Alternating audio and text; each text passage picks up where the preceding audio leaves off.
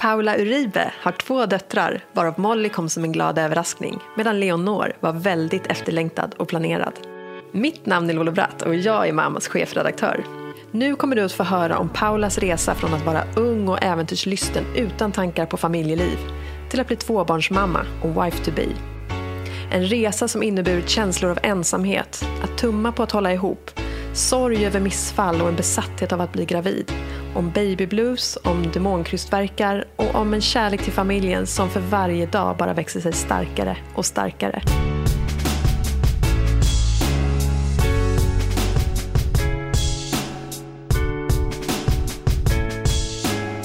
Min familj består av mig själv, Paula, och så lever jag tillsammans med min blivande man, Hugo Rosas. Vi ska gifta oss i år, så att än så länge är han blivande och det har alltid känts så larvigt att jag har aldrig vetat hur jag ska presentera honom för att pojkvän känns lite oseriöst, kille känns inte alls okej, okay. fästman, det ordet kräks jag på. Men min blivande man Hugo och vi har två döttrar, Molly och Lenor.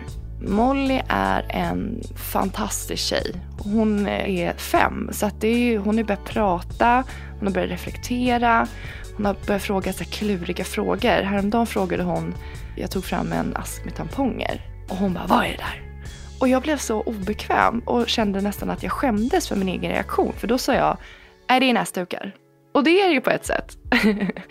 Men sen så kände jag att det var fel att jag faktiskt inte svarade på hennes fråga så att jag fångade upp henne och berättade väldigt, väldigt enkelt vad det handlade om.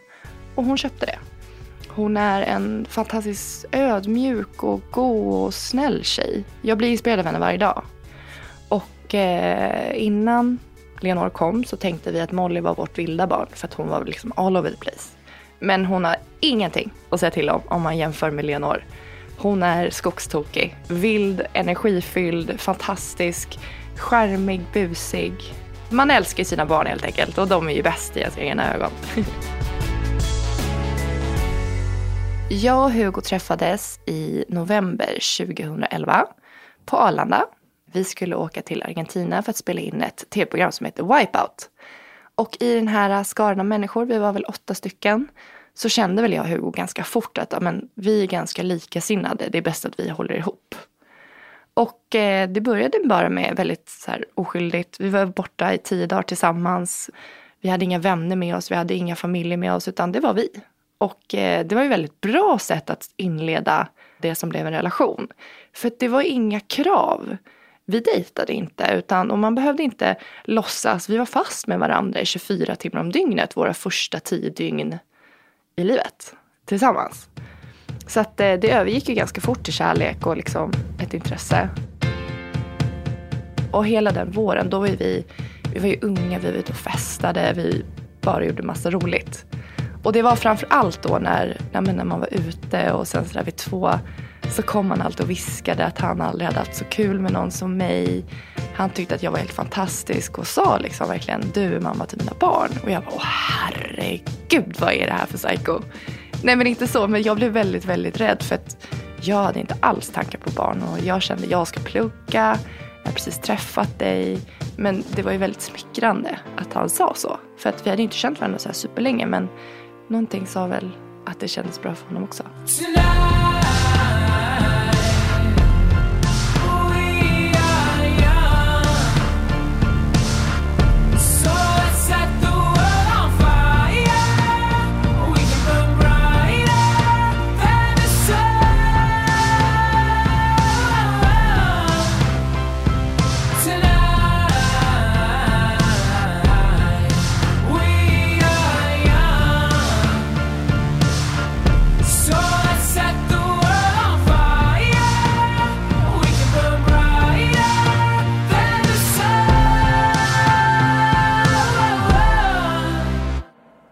Jag åt eh, p-piller, så att det var absolut ingenting som var planerat. Jag hade inte varit sjuk, jag hade inte slarvat. Vi hade varit utomlands i Spanien på en sån här jätterolig festresa. Och när vi kom hem så vart mensen försenad.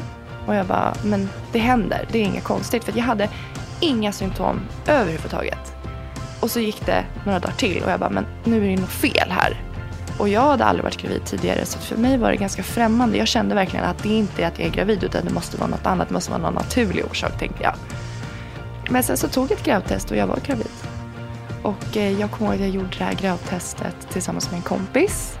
Så att eh, när det här visade plus, jag hade aldrig ens varit i kontakt med en gravsticka. Jag bara, men vänta, det här måste vara något fel. Plus måste ju betyda minus. Det bara blev att jag försökte vara så realistisk. För att det var ju helt ofattbart att jag skulle vara gravid. Och jag litade såklart inte på det testet så jag köpte väl typ 15 till. Innan det faktiskt slog mig, okej men Paula du är med barn. Och då ringde jag faktiskt mamma först. Och mamma, jag vet inte vad det är med henne men det är som att hon har någon så här sjätte sinne. För att när jag ringde henne och sa mamma, är du gravid? Är du gravid Paula? Ja, då började jag grina. Bara, ja, jag är gravid, jag vet inte vad jag ska göra. Och hon är en så fantastisk människa så att hon var ju bara lugn och stöttande. Och det här var ju mitt på dagen så att hon bara, jag slutar ja, men, vid fyra, fem, kom hem till mig. Ingen fara, det här är livets mening. Och jag bara, men det vet jag ju inte om än. Och sen så smsade jag Hugo och berättade att jag var gravid. På ett MMS skickade jag det här lilla plusset. Jag visste inte jag skulle säga det. Jag var ju tvungen att berätta det på något sätt men i och med att det var så ofattbart så var det det mest realistiska jag kunde komma att tänka på där och då. Jag tror att han först svarade, har du feber? Någonting så här jättekonstigt. Han visste inte heller vad det här var. Och då skrev jag så nej jag är gravid. Och han har berättat i efterhand att han var i vår lägenhet tillsammans med en kompis. Och hade bara gått runt och sagt pappa Hugo, pappa Hugo, ja, ja, det är det, pappa Hugo. Det är precis det jag är. Så då hade han gått runt och fått lite feeling. Så att när jag kommer hem möter jag en jätteglad Hugo, en lugn Hugo, en eh, sansad Hugo. Medan jag var ett vrak och hysterisk och började tänka på ja, men tio år framåt. Helt plötsligt blev ju livet på allvar. Jag hade inte riktigt några tankar på morgondagen men helt plötsligt började jag tänka om fem år. För att man kände så här, ska jag sätta ett barn i livet då måste jag kunna erbjuda livet, kände jag. Det var väldigt läskigt. Och så gick vi hem till mamma och hon skulle ju vara stöttande, var ordet. Och sa att hon stöttar oss i vad vi än väljer. Men då hade hon köpt champagne, alkoholfri och eh, skulle skåla. Så det var ju ganska klart vad hon ville också. Och hon sa, jag stöttar i precis vad ni vill. Men det skulle ju vara helt fantastiskt att få bli mormor. Och på den vägen blev det.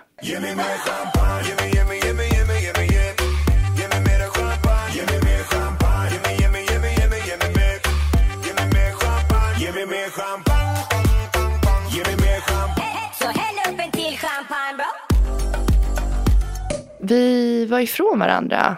Han åkte bort den helgen. Så han var borta torsdag till söndag. Och det var väl egentligen för att vi skulle få vara lite på egen hand och faktiskt få tänka. Och eh, Hugo var väldigt övertygande och allt det svåra som jag såg hade han svar på. Hur vi skulle lösa allting, vad vi skulle göra, liksom komma på vår livsplan. Men vi hade inte känt varandra ett år. Så det var ju också så här, bara, men är det här verkligen pappa till mina barn? Kan jag lita på den här människan? Och då började jag se mig lite om vad som fanns bakom honom. Och hur ser hans familjerelationer ut? Hur är det med hans mamma och pappa, hans syskon? Och han kommer ju från en fantastiskt fin familj. Och någonstans så, ja, så landade jag väl i att ett barn gör man aldrig i onödan. Det här var ju den första och allra största prövningen vi skulle gå mot tillsammans. Men jag är väldigt glad att jag vågade. Graviditeten med Molly var... Den vände upp och ner på hela mitt liv. Dels att jag var väldigt ung och inte alls okej okay med att kroppen förändras. Jag tyckte det var jättejobbigt att jag gick upp i vikt, att jag kände mig... Man blev svullen. Jag fick bristningar på sidan, det kommer jag ihåg. Det var verkligen så här, då gick min värld under. Så ytliga grejer som idag, jag bryr mig inte ens. Och det var väldigt ensamt skulle jag också vilja säga för att jag var först ut bland alla kompisar. Så jag visste inte riktigt vem jag skulle prata med. Det är klart att jag kunde prata med Hugo och familjen men det var inte riktigt det jag behövde. Så att man kände sig lite så utlämnad och identitetssökande skulle jag säga. Men samtidigt så var jag väldigt glad, lugn. Men, ja, men jag skulle säga att graviditeten var smärtfri så. Men det hände mycket i mitt huvud. Jag var väldigt påverkad av det och kände mig ja, men framförallt ensam skulle jag säga. Molly kom i vecka 37. De kom lite tidigt. Och jag fick verkar på fredag. Vi hade varit på bio och på bion kände jag ja, men lite så här mensvärk. Och bara, så här är det väl, det närmar sig. Det kanske gör lite ont här och lite ont där. Och jag var så här, jag sa ingenting för att jag tyckte att det inte kändes som någonting. Men så skulle jag gå på toaletten och så hör jag bara plums. Och då bara, är det bebisens fot eller vad är det som händer? Och då ser jag slime i toaletten och jag bara, okej, okay, vad är det här? Och då började jag googla. Och då hade ju min slempropp gått. Och då förstod jag, aha, det kanske är någonting som händer och väcker Hugo och säger att du, det här har hänt och jag har haft jätteont sen bion. Och då tror jag han att vi ska föda barn nu, nu, nu, nu, nu. Och han flyger upp och blir stressad för att vi inte har packat någon BB-väska. Och eh, han tar på sig det ansvaret. Jag ser hur han flänger runt det i lägenheten. Och när jag sen kollar vad han har packat då är det fyra filtar, fem nallar, en body och en mössa. Jag bara, Hugo, vad ska bebisen med fem filtar och fyra nallar? Ta ner lite blöjor, ta någon byxa. Du måste liksom organisera om det. Så det var, det var lite charmigt för att han blev så stressad och bara körde. Och sen på lördagen så ringde vi till förlossningen för då hade jag inte sovit på hela natten. Och eh, då sa ju de att vi skulle börja klocka verkarna. Men de här verkarna var väldigt, väldigt oregelbundna. Det var absolut inte tre på tio minuter eller vad det nu är som är riktlinjen, jag kommer inte ihåg. Så att på lördag kväll åkte vi in för då hade det varit så länge tyckte jag. Då började jag må dåligt. Men då visade det sig, det var inte tillräckligt starka verkar så vi blev hemskickade. Och så gick vi hela söndagen. Och på söndag eftermiddag fick jag feber och började kräkas. Det var som att kroppen sa att nu, den orkade inte, det varit för långt. Så då fick vi komma in till BB. Och då var jag öppen typ så tre centimeter, så den här latensfasen. Det var som att kroppen ville men barnet var inte redo, det bara motarbetades. Och eh, när jag fick sådana besvär så beslutade de sig för att nej, men då får du komma in. Du ska få kortisonsprutor, tror jag det hette, så att man stänger av förlossningen. Du måste sova. Och så sätter vi igång det imorgon. Och då kommer jag ihåg att Beck gick på tv så då var klockan alltså typ 21 på en söndag. Då låg vi där och Hugo somnade på en gång. För han trodde att nu är det vila. Och jag försökte verkligen somna men det gjorde så ont så då började jag trycka på den här äh, knappen och bad om att få lite mer värktabletter för att det här var helt omöjligt. Och då ville hon att jag först skulle testa att gå in i duschen och äh, duscha varmt för att det skulle bli bättre. Så gick jag och la mig igen. Men det gjorde så ont så då tryckte jag igen. Bara, jag måste få en värktablett för att jag kommer inte kunna sova igenom det här. Och då sa hon att ja, men då vill jag bara göra en undersökning för att se vad är det som händer. Och då var jag öppen 6 centimeter. Så då hade ju jag liksom börjat i alla fall. Trots att jag hade fått de här kortisonsprutorna. Och då kommer jag ihåg att hon sa, nej du det är inte dags att sova. I natt blir det bebis. Upp och hoppa med dig. Och då kom ju världens adrenalinpåslag och jag bara Hugo, nu måste du vakna. Nu ska vi föda barn. Så då vandrade vi genom korridorerna. Vi gick och vi badade. Och gud vad vi gjorde. Vi gjorde allt möjligt under de där timmarna. Bara för att ja, men det var en långdragen förlossning. Vilket det oftast är. Eller inte oftast, men många förstföderskor. Det tar ju längre tid.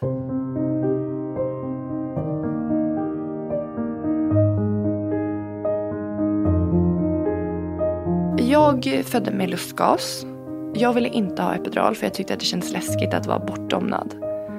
Och det funkade bra. Och eh, jag tänkte så här, en verk kommer aldrig mer komma tillbaka. En verk är, då är det närmare målet. Och man känner så väl när det är på gång. Det bara börjar molna upp och jag har aldrig riktigt haft något problem med mensvärk men det är väl det jag skulle kunna jämföra med. Att det kändes som en brutal mensvärk. Det känns som att den aldrig kommer att släppa. Men så fort när man kände att det var på gång då drog jag i mig lustgasen och så andades jag ut den och sen så har man ju 10 sekunder eller 15 sekunders vila. Och under den lilla mikrovilan hann jag typ nästan somna. Jag var så lugn och alltså nästan typ somnade. Det var räddningen för mig, att jag höll mig lugn i vilan. För att om man börjar hyperventilera, då blir det ju, man får ju liksom aldrig återhämta sig inför nästa verk då.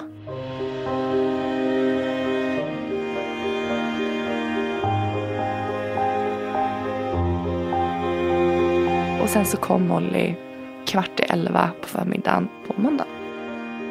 När Molly väl kom ut så kom jag ihåg att jag blev lite besviken. För att alla sa att man grinar och är så superglad. Och det gick så fort till att de sa så här, det här är den sista krystverken, nu kör Paula. Och så bara blev det gick så fort. Och helt plötsligt har jag en liten alien som ligger på mig. Och jag kommer ihåg att jag tänkte att hon såg ut som en varulv. Det var min första tanke när jag såg mitt barn. Hon var ihoptryckt, det hade varit en så lång förlossning.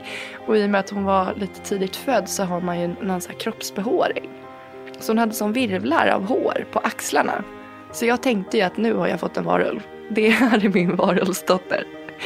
Och sen så minns jag att jag var, ja, men jag var lite besviken. För att när jag hade tänkt på det här innan när jag hade visualiserat förlossningen.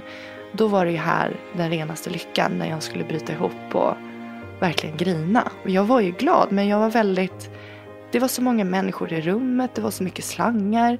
Navelsträngen var inte klippt. Jaha, ska jag föda ett till barn? Nej, det var moderkakan. Det hände så mycket. Så det tog ett tag för mig att landa.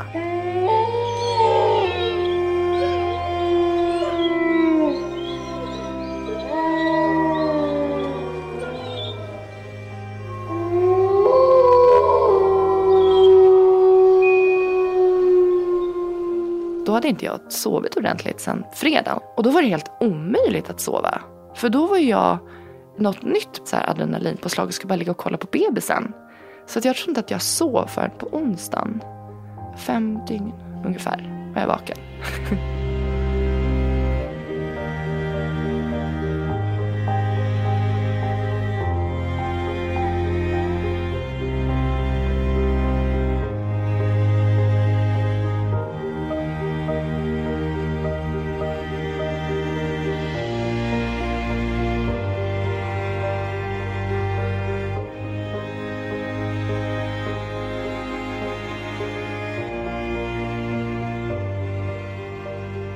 Jag kommer ihåg första gången som vi skulle ta hem vår lilla bebis. Då öppnar vi vår lägenhetsdörr och känner hur det drar. Och vi bara, men vad är det som är så... Det är jättekallt. Så kommer vi in och så ser vi att det är massa fågelfjädrar i hela vardagsrummet. Och vi bara, okej, okay, vad är det som händer? Och då ser vi att vi har missat att dra igen balkongdörren. Så den står som lite så på glänt. Och på karmen där uppe så är det en duva som har byggt ett bo. Så att den sitter där och ruvar. Med massa, det är massa träd och så här grenar och fjädrar inne i hela vår lägenhet. Och vi bara drar igen dörren och bara, men gud, vårt barn kommer få fågelinfluensan, här kan vi inte gå in. Och både jag och Hugo är livrädda för fåglar så att ingen av oss vågar gå in och liksom schasa bort den. Så det slutar med att vi ringer en vän som kommer med typ en slang eller en dammsugare och bara puttar ut lilla duvan så vi kan stänga igen dörren. Och så börjar vi dammsuga och bara, men gud hur sjukt är det här att det här händer när vi ska komma hem med vår lilla bebis. Och den här duvan kom faktiskt tillbaka i typ två, tre veckor. Så kom den och letade efter sina grenar. Och då började vi googla på duvor och då visade det sig att det är en symbol för lycka. Så det var väldigt fint att det hände den dagen vi kom hem från BB med vår lilla bebis.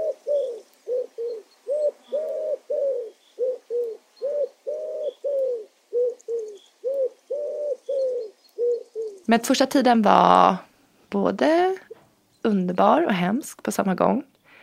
Dels för att man blev helt plötsligt tre och vi hade inte varit något annat än två. Och jag bondade ju med barnet och hon ammade så det blev väldigt naturligt att vi, vi hängde ihop. Och där när vi hängde ihop så kände väl Hugo att han inte riktigt hade någon plats. Och nästan så här äh, kände, men varför ska jag vara här? Ingen behöver mig, ingen tittar på mig, ingen behöver mig. Så då började han jobba sent och liksom, men jag drog hela tiden tillbaka honom och bara, men det här är inte okej. Du, det spelar ingen roll, vi kan göra på det här sättet. Och, ja. och det har vi pratat om nu i efterhand, att det tog ungefär tills Molly var, när hon började le och började liksom sträcka efter armarna, när han började känna sig behövd. Då först hittade han en plats som han tyckte var sin i vår familj. Så det är en omställning och omställningen kan hålla på ganska länge. Och det är klart att man kan ha det bra men under ytan så är det hela tiden en process. Och den processen får ta sin lilla stund. Och både jag och Hugo, vi har alltid sagt att vi tummar på att vi inte får lämna varandra på de två första åren. För att med Molly, vi skulle typ ha kunnat lämna varandra precis varje dag. För att det var skitgrejer som blev så stora och det kändes som att det blev sånt mellanrum mellan varandra och man visste inte när man skulle hinna ta tillbaka det för att det var ju bara bebis en bebis är så liten och man tänker alltid inte att den tar plats, men det gör det. För det händer så mycket i en själv också. Ett typiskt bråk berodde alltid på för lite sömn. I början så var vi, då skulle vi gå upp och byta blöja tillsammans och vi skulle vagga tillsammans. Och vi förstod inte riktigt det här, okej men vi kör lite så här skift. Om du kör första så kör jag andra så man hela tiden hinner få lite mikrosömn. Och eh, första månaden så skulle Hugo satsa på en golfkarriär. Och det var ju också det med att han var först ut. Alla hans kompisar gjorde ju massa roliga saker och bara, ska du inte med? Och då vart det han så bara, ja men det är klart att jag vill men jag måste bara kolla hemma. Och då kunde det vara att jag kanske sa ja fast att jag menar nej. Det här klassiska att man, man vill inte vara någon annan, än vuxen människas mamma. Man vill att den personen ska kunna känna efter själv. Och då var det väl att jag grymtade ja fast jag kände nej. Och sen så var det all, det tar ju lång tid att spela golf. Och då kändes det ännu mer det här, men jag behövde ju honom hela tiden, var tvungen att dra in honom och försöka göra mitt bästa för att ge honom en plats. Men det var väldigt svårt. Men höjdpunkterna under den första tiden var ju givetvis barnets ankomst. Allting som jag hade varit rädd för ett år tidigare, det bara försvann. Jag förstod inte vad jag hade varit rädd för, för att det här var den mest underbara varelsen som någonsin har funnits på den här planeten. Det har varit sån life changing för mig. Och eh, jag pratar ofta om mitt liv i dåtid och nutid och brytpunkten är när Molly kom. När jag blev mamma. Det var bara lycka. Min mammaroll har bara varit lycka men allt runt omkring, alltså relationer och sånt där, det har varit svårt. Men att ty mig och älska och ta hand om och sätta före, prioritera, dela glädje, fostra. Det har varit väldigt, väldigt kul. Och eh, när jag hörde Molly skratta, det var lycka i dess renaste form.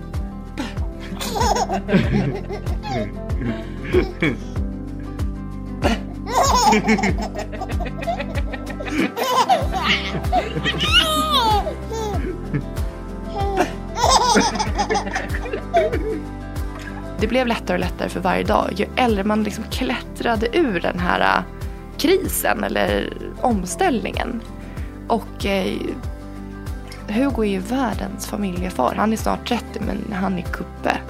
Han eh, älskar att kolla på film, han älskar myskvällar, han älskar att umgås, han vill göra saker tillsammans med sina barn.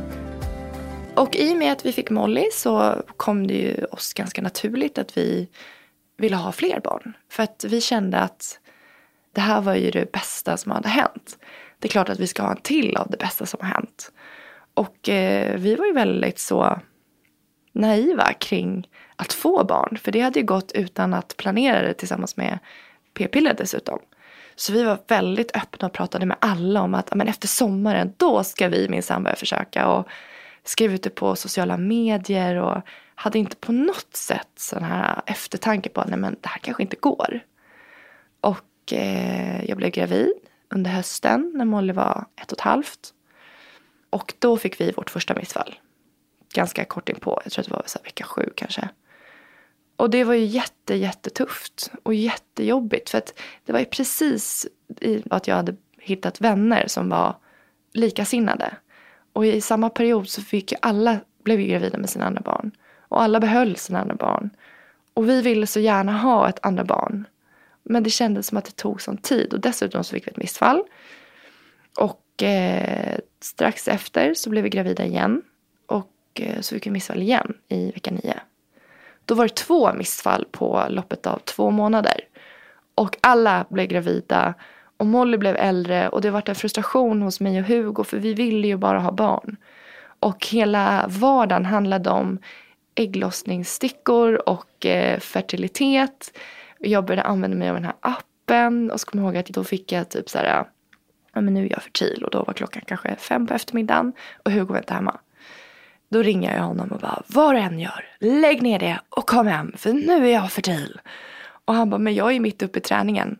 Nej det skiter jag i, nu kommer du hem. Det vart liksom, det vart ett jobb. Det var fruktansvärt. Det, var, det är det värsta jag varit med om, att försöka skaffa barn. Det vart ju också något så konstigt mellanrum mellan mig och Hugo. För att det vart inte på något sätt någon njutning utan det var duty. Det kändes bara allmänt hopplöst och vi insåg ju att vi hade haft en väldigt märklig inställning till att få barn. Och bestämde väl sinsemellan att okej okay, nu skiter vi i det här, nu får det bli om det blir. Och då kom jag in på skola, jag sökte till sjuksköterska och kände att men, nu fick jag en ny mening i min vardag. Så det var skönt, då kunde jag tänka på annat. Och jag började plugga och eh, vart väldigt lycklig i den tillvaron. Det var kul. Och sen så fyra veckor efter terminstart så plussade jag. Och då kände jag bara, men vad är det här? Vad är det för spratt livet spelar? Men, eh, och den gången, så jag berättade att jag skickade ett MMS på stickan. Och då kände jag att jag skulle göra mer romantiskt de andra gångerna. Och det var första gången jag blev gravid så var det på första dag. Så då slog jag in hela den lilla stickan i en liten box och gav den. Så då var det mycket mer romantiskt. Och den andra gången gjorde jag också någonting sånt. Men den tredje gången, då var jag absolut inte... Jag vågade inte ens hoppas på att hon skulle komma fram till förlossningen. Så då kramade jag om honom och sa att jag var gravid. Men vi gav varandra en lång kram och ja, men sa bara nu håller vi tummarna för att det går vägen. Och det tog ganska lång tid innan jag berättade för alltså, till och med mina bästa vänner att jag var det. För det vart som att man vågade inte hoppas. Och det tog så lång tid till att komma till vecka 12. Det var en evighet att få komma till rutinultraljudet. Det var en evighet att få föda henne. Och det var nästan när hon låg på mitt bröst. Då var det så här, okej, okay, hon är safe. Jag har ett barn nu. Och det var det ju värt. Jag skulle ta 13 missfall till för Leonor. Och det känns ju som att det är klart att det skulle vara så. Jag är väldigt glad över att det hände. För att det gav mig en väldigt ödmjuk inställning gentemot barnfödande. Och eh, men framförallt mot min omgivning också. Att jag skulle aldrig fråga någon, är det inte dags snart? Jag skulle aldrig ta det för givet för att det är svårt. Och i vårt fall är det tur att vi bara fick två missfall. Vissa är ofrivilligt barnlösa. Och det önskar jag inte ens min värsta fiende.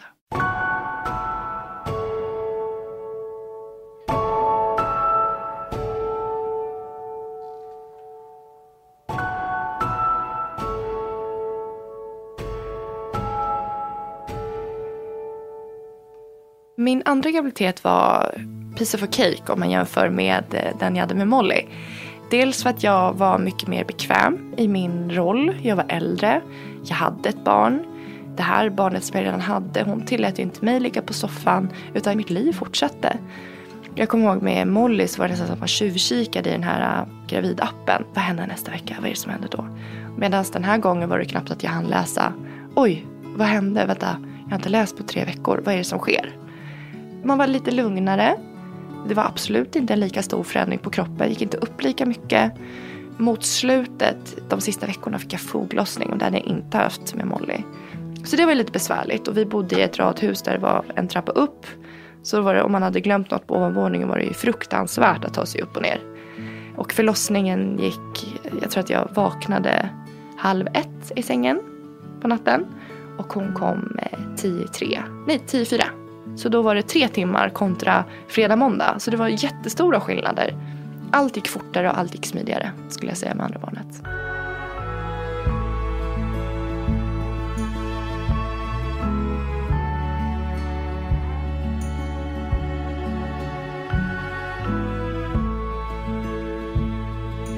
Leonor var beräknad till den sista november och hon kom natten till första december. Så hon kom ju verkligen ja, men på dagen. Jag vaknade med verkar och tänkte ja, men det gjorde inte så ont. Så det är säkert ingen fara. Så jag försökte somna om. Och så bara kände jag hur det började molna och hur det blev ont. Så jag bara okej, okay, sätta mig i ett bad. Det vet jag sedan gammalt. Det hjälper. Men det enda jag kunde tänka på det var vår Molly låg och sov. Det här var mitt i natten jag hann liksom inte ens väcka Hugo för jag var helt uppe i hur ska jag, vem kan komma hit eller ska vi ta med henne? Så jag började lösa logistiken och ringa familjen. Och fick eh, farmor att börja åka mot oss.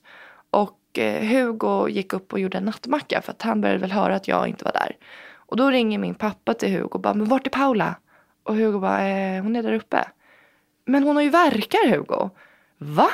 då har jag inte riktigt hunnit berätta. Jag sitter och pratar med alla andra och så är jag upptagen och då ringer de till Hugo för de vill ha tag på mig. Så att då springer Hugo upp i badrummet och bara, vad är det som händer? Och det började göra så brutalt ont. Det var, när jag hade verkat med Molly, det var ändå helt hanterbart. Men de här verkarna hemma, när den väl kom, den bara slog ut mig totalt. Jag var tvungen att lägga mig ner.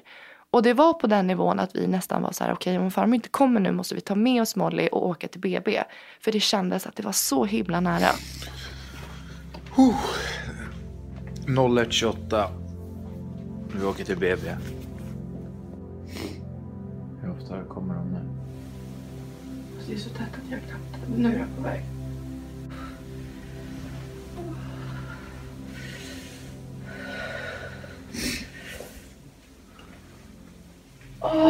Och eh, då hade ju Insta kommit och något helt annat och Hugo började, började hålla på att smygfilma mina ljud och hur det var. Men jag var helt inne i min grej och reflekterade inte över honom utan jag var i min egen värld. Och eh, de här brutala verkarna höll på. Vi åkte från Huddinge till eh, Danderyd på typ 13 minuter.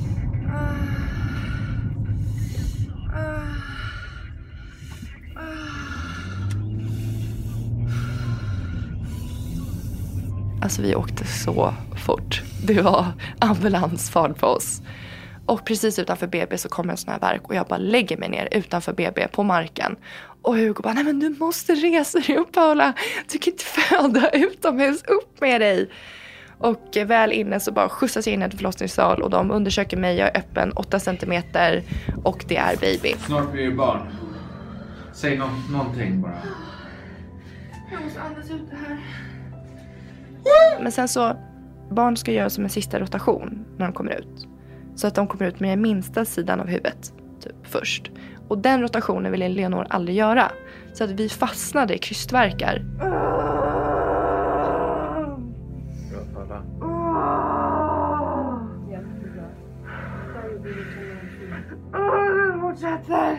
När man föder barn, jag hör ju inte mig själv utan jag fick ju höra i efterhand av Hugos inspelningar. Den här mörka demonen som finns förmodligen inom oss alla. Men den demonen får ju aldrig riktigt komma ut. Men vid en förlossning så kommer de här äh, mörka ljuden man tar i från de djupaste magmusklerna.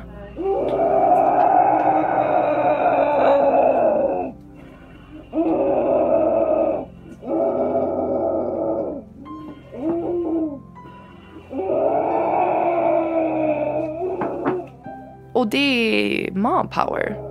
Du måste få ut ditt barn. Och du måste ta i för kung och fosterland. Och då kommer de här äh, demonljuden ut. Som jag förhoppningsvis aldrig mer får höra. Sådär. Jag skulle aldrig skrika så bara så. Det är bara när jag födde barn. Så är det älskling. Ja. Alldeles strax är verken över. Alldeles strax. Och mellan de här krystverkarna så skrek jag, jag bara, men det går inte. Jag tar i allt vad jag har, men hon är fast. Hennes hjärtljud började gå ner och det var ju att de hade henne på koll hela tiden. För det kändes ett tag som att ja, hon fastnade liksom i förlossningskanalen för att hon inte ville vrida på sig.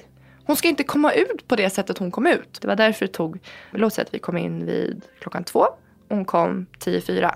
Så då var det ändå två timmar med att krysta och krysta och hon vägrade göra den här rotationen. Så jag födde henne med den största delen på huvudet. Sen när hon väl kom, det var ju, hon var så stor. Och jag bara, vad, vad gjorde du där nere så länge?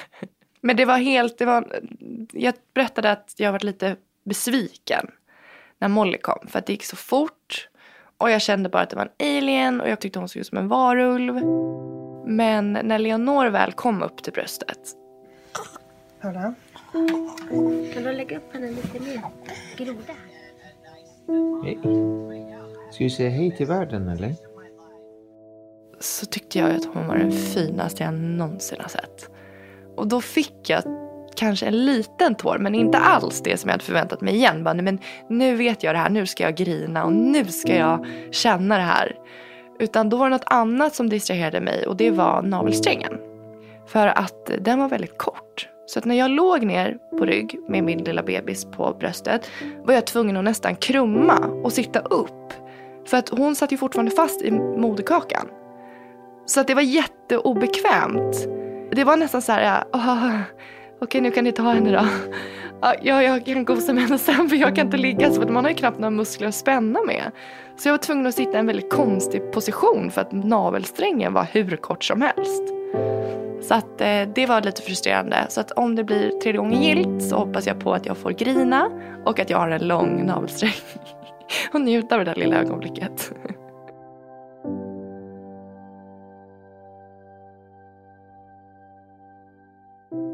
Att komma hem med Leonor var något helt annat. Först var vi så spända på att hon skulle få träffa sin stora syster. Och eh, det var så fint när de träffades. Man såg, Molly var två och ett halvt och man såg i blicken att det här var väldigt spännande och hon var väldigt stolt. Men så kom vi hem och vi var helt förälskade i vår lilla bebis. Och Hugo var helt betuttad i henne och ville hålla henne hela tiden. Och det var som att det blev mer rättvist när vi kom hem som en familj på fyra. För vi hade två barn. Antingen hade du den ena eller så hade du den andra. Han kände sig inte utanför för att han hade en naturlig uppgift i det barnet han inte hade, eller det jag inte hade. Så att det varit något helt annat och vi var som nyförälskade allihopa.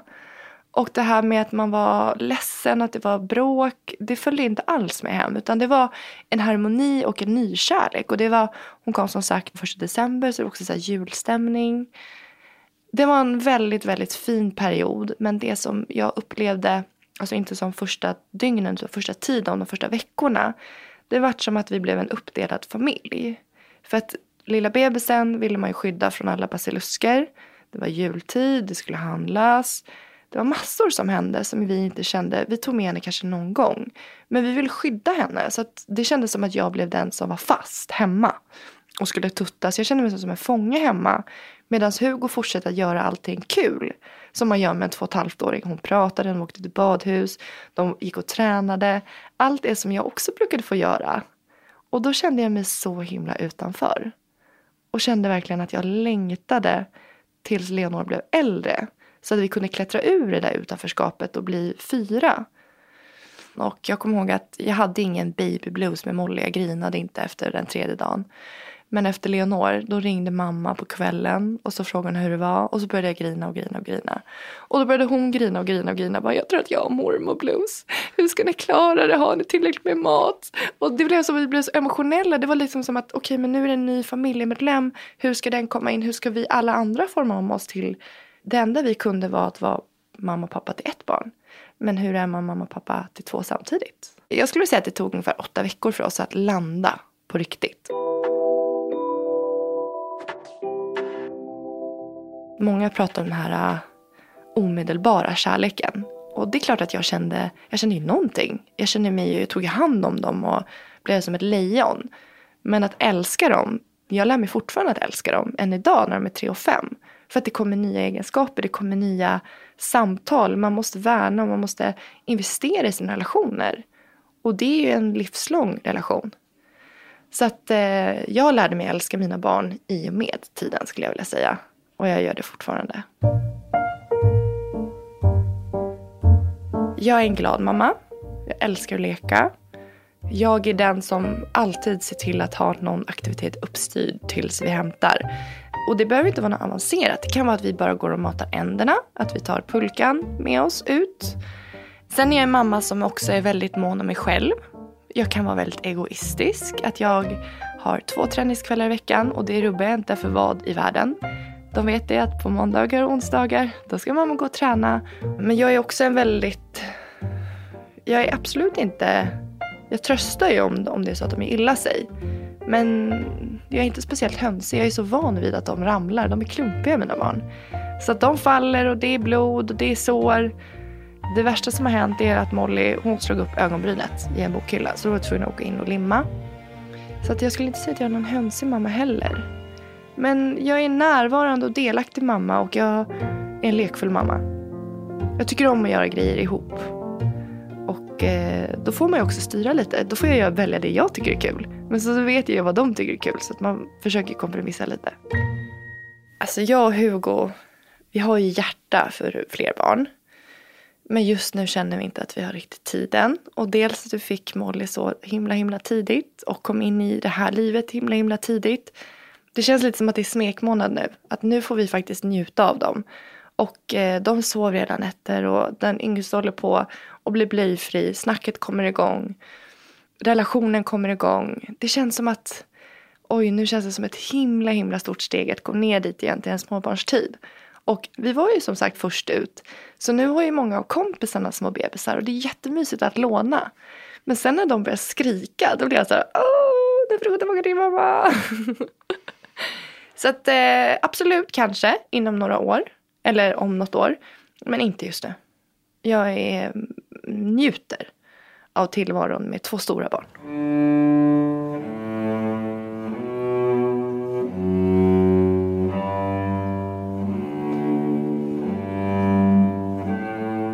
barnens roll på bröllopet är att de ska vara, heter det blom, blom, blomgummor, blombarn, blombarn, brudnäbbar.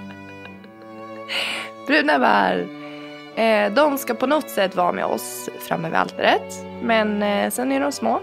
Så att mormor, farmor, alla kommer sitta väldigt nära så att de liksom får bestämma själva. Och sen så vart det den här stora frågan. Men eh, vem ska ta hand om dem? För att alla vi känner är ju där. Det är lite taskigt att fråga mamma för att jag vill att mamma också ska vara med. Och då var det faktiskt så lyckligt att en tjej på barnens förskola sa att hon skulle säga upp sig i december. Och då var det jag och Hugo så här, men man kanske ska fråga henne, vågar man det? Men då fångade vi upp henne och hörde med henne och eh, nu kommer hon hem till oss en eftermiddag i veckan. Hon hämtar och sen så kommer vi hem till middagen så att vi liksom bibehåller den här kontakten med henne. Och så ska hon få vara med på dagen och barnen får vara med i den mån de vill. De kommer med på middagen och får vara med lite på dansen men sen liksom vid läggdags så får de åka hem. Och då känns det så skönt för de får vara med och så får jag ha med alla mina vänner och min familj. Att alla är närvarande, att barnen också får vara närvarande. Det kändes bra att det blev en sån lösning faktiskt.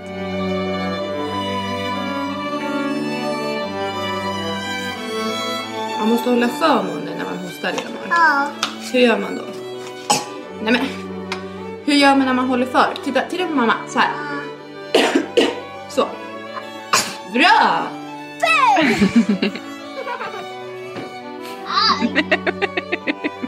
Nu tar vi ner pappa på marken och brottar ner honom. Kom igen, Sluta! ta ner honom. Gapa sig. Ah. Borsta överallt. Är Molly i bilen? Ja. Är Leonor i bilen? Ja. Är mamma i bilen? Ja. Då kör vi! Det bästa med att vara mamma är att få Alltså man kan ha en hur dålig dag som helst. Det kan gått hur dåligt på jobbet. Man kan ha känt att man inte alls är där. Men i ens barns ögon så är man alltid, man är älskvärd. Och oavsett fel man gör, hur trött man är, så får man så otroligt mycket bekräftelse på att de älskar en, att de tycker om en, att de vill vara med en. Och får jag en kram, då är jag hemma. Det är den platsen jag vill vara. Det är i armarna på mina barn och på min man. Och att se dem växa, att se dem utvecklas, att få se dem formas. Det är helt fantastiskt att man får första parkett i ens barns liv.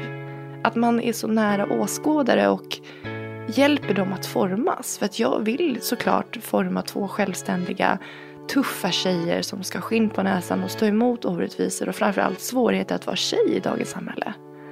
Så att jag är väldigt, väldigt tacksam över att vara mamma och jag skulle säga att det är absolut ett av de bästa kallen man kan ha i livet.